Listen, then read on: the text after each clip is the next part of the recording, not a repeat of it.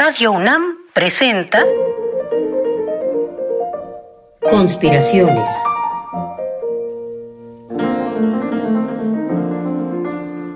Bitácora de un admirador de Balzac. Por Otto Cázares.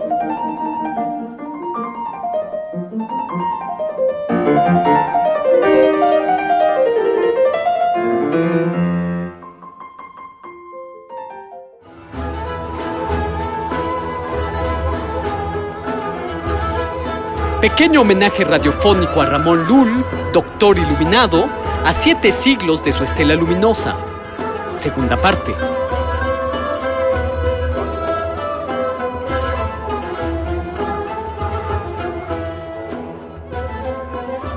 ¿Qué tal, conspiradores iluminados que pueden leer, como aconsejaba Hugo von Hofmannsthal, aquello que no está escrito? Continuamos con este pequeño homenaje iluminado al gran filósofo Ramón Lull.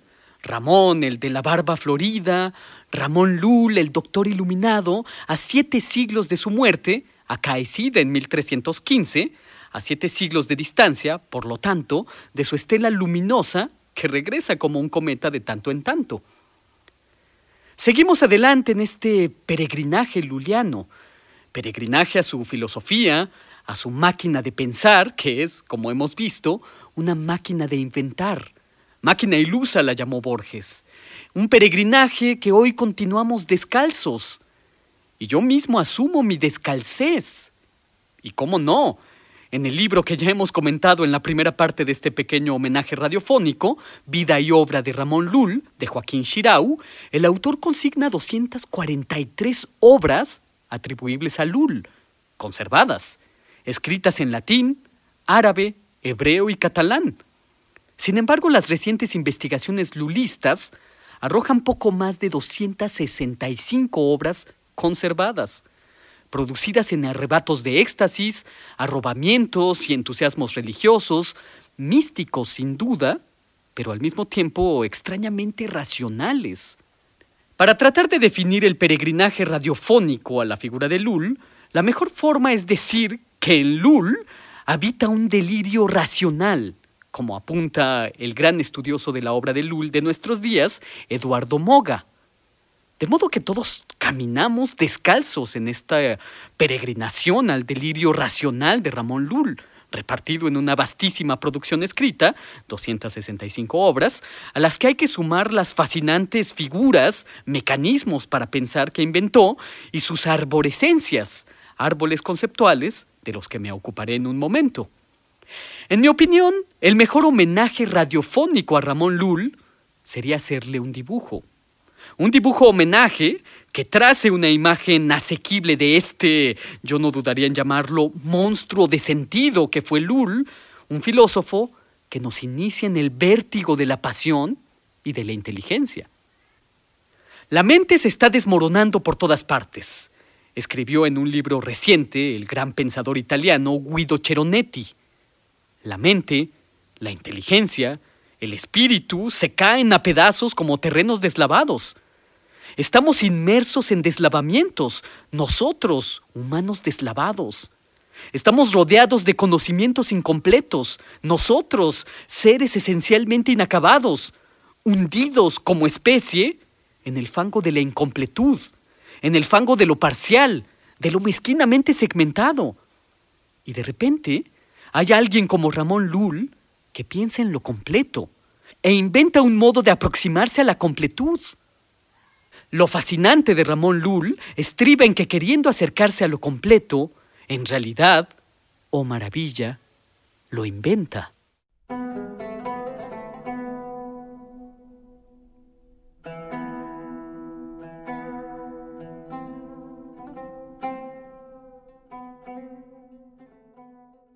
Buscando lo completo, Ramón Lull lo inventa. A siete siglos de desaparecido de este mundo desmoronado, la estela de luz que deja su obra es aún desmesurada. La extensión de su obra es inagotable, su profundidad es insondable, y para nosotros que queremos peregrinar descalzos por su obra, no hay muchas marcas y guías en el camino. Pero no nos demos por vencidos.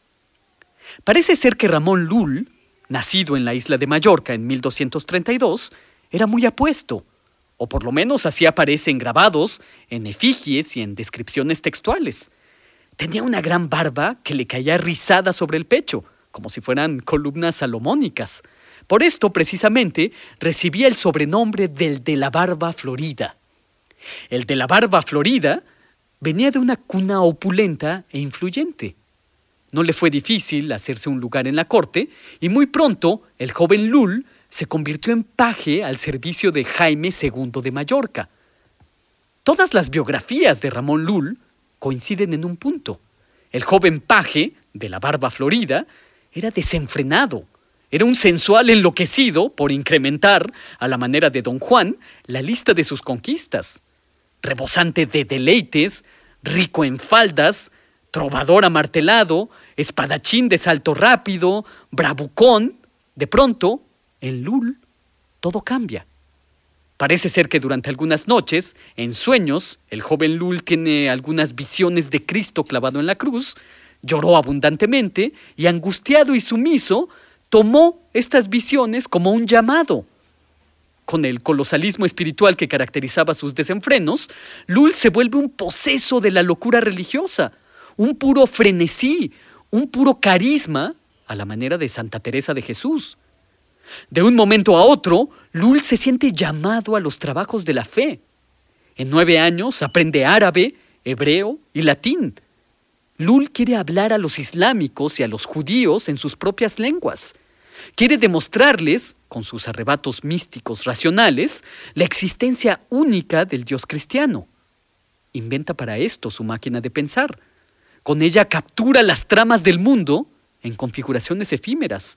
Pero él, el desmesurado, las apunta todas, aprehende, con H intermedia, el mundo creado por Dios en una red de relaciones. La fe filosófica de Lul se ve iluminada por el deseo. Deseo. Creo que no hay una mayor hipnosis creativa que el deseo. Y esto es válido para la obra de Ramón Lul.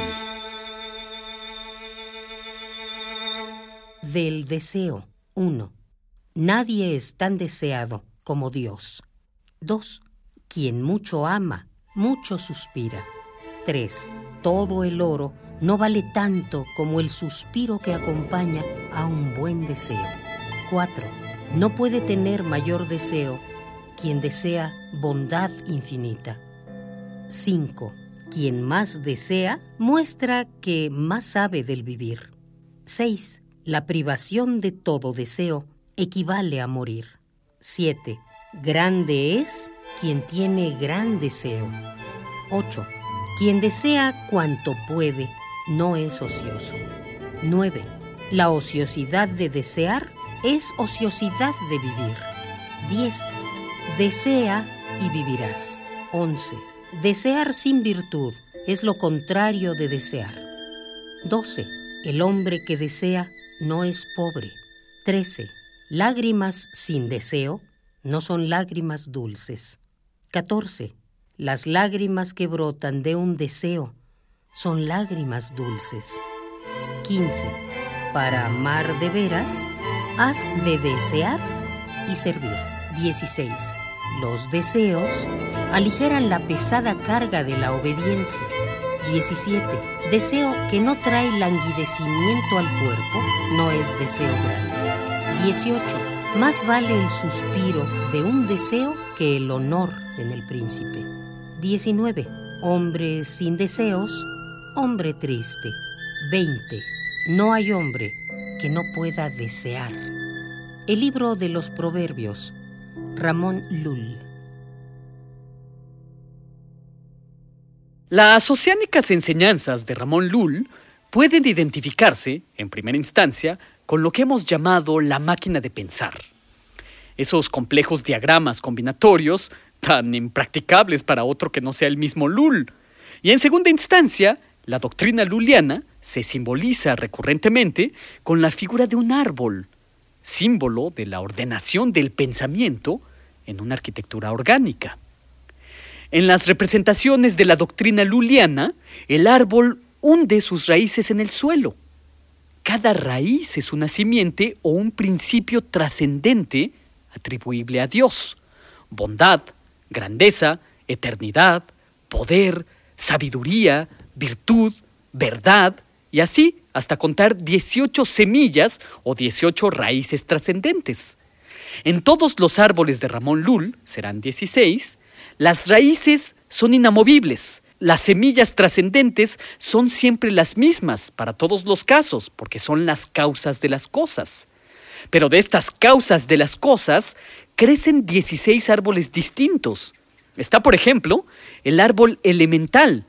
Crece de las raíces trascendentales, como todos, pero sus ramas se extienden hacia todos los problemas posibles en torno a la física y la cosmología.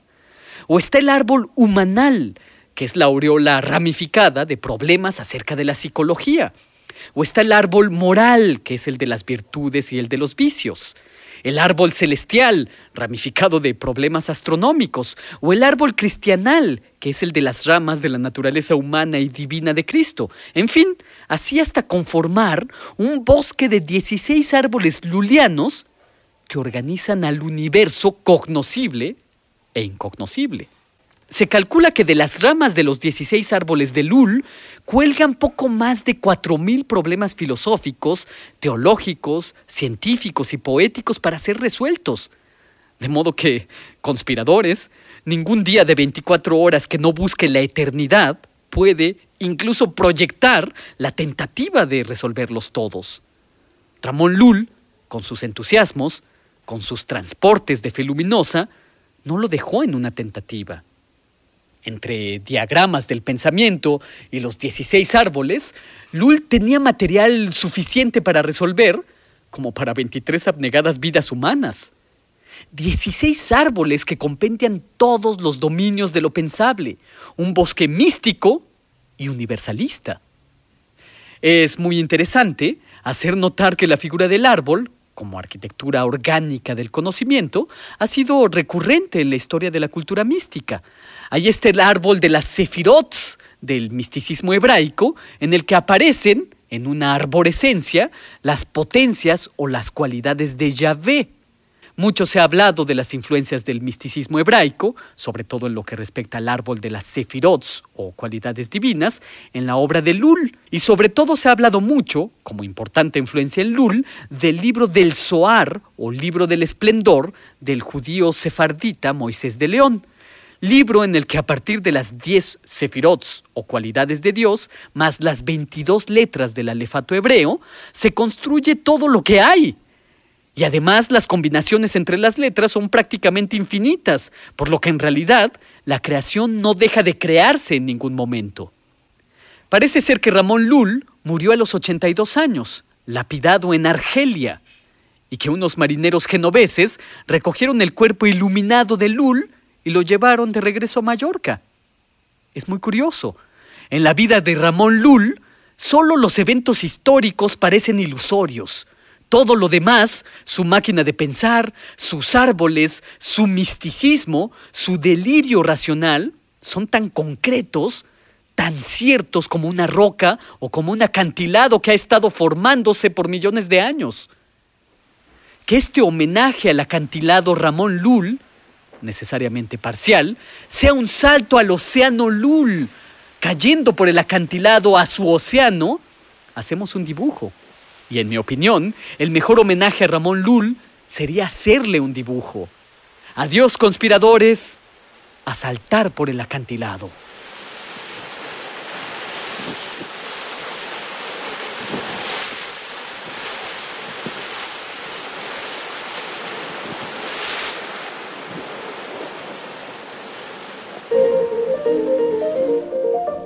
Conspiraciones.